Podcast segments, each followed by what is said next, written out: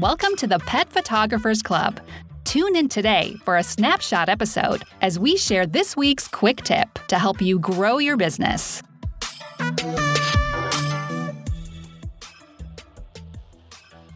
Hello, and welcome to the first snapshot episode of 2020 and season 5. It's season 5, episode 2. And today, Kirsty and I dove right into goal setting for the new decade and for 2020. So, if you're a member, don't forget that you can jump onto the members Facebook group if you want to watch our whole live video. It's about 25 minutes long.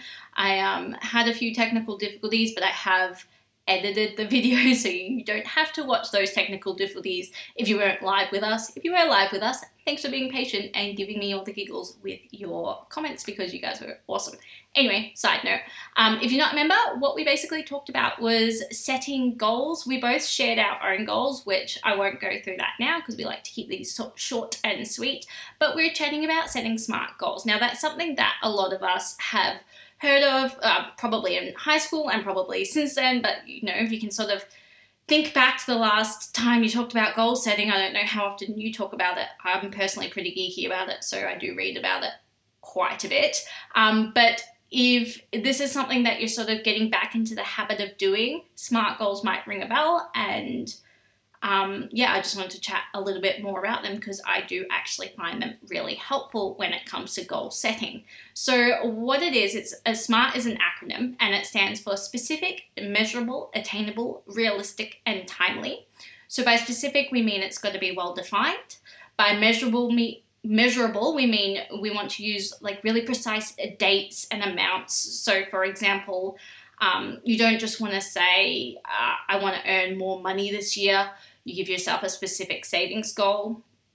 Um, by attainable, we mean make sure you know the steps required to get there so that you can break it down and actually move yourself forward in that goal. And realistic means can you achieve this goal?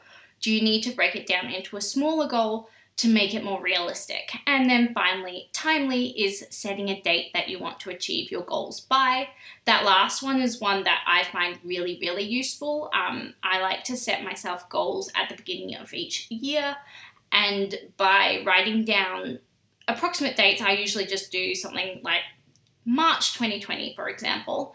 Um, it sort of gives me a timeline. For me, a lot of my goals are business oriented, so it makes sure that I'm not overloading myself and I'm spreading my goals out throughout the year.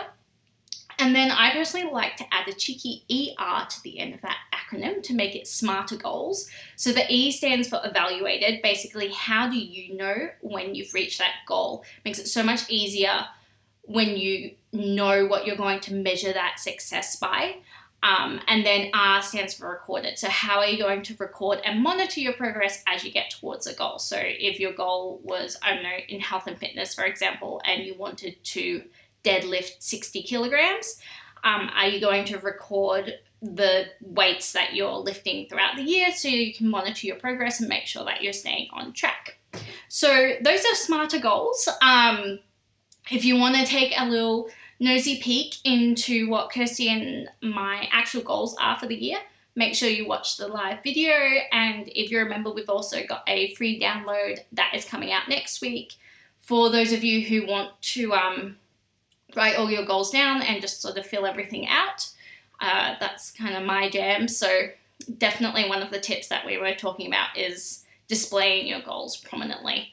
Um, yeah, that's all for now. Hope you guys are having a fantastic start to 2020. Would love to hear your goals, so leave them in a comment on our Instagram or in the Facebook group. I think it's uh, really motivating when you share your goals with other people, so that keeps you accountable. And we have a really friendly group atmosphere um, there in the in the members group on Facebook. So definitely share your goals, and we can all clap as you achieve them. If you're not a member already, you can join us. It's just thepetphotographersclub.com forward slash join.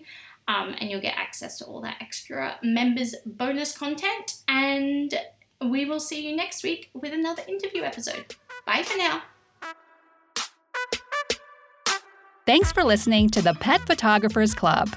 To subscribe to the podcast, check out other episodes, and keep up to date, head to thepetphotographersclub.com.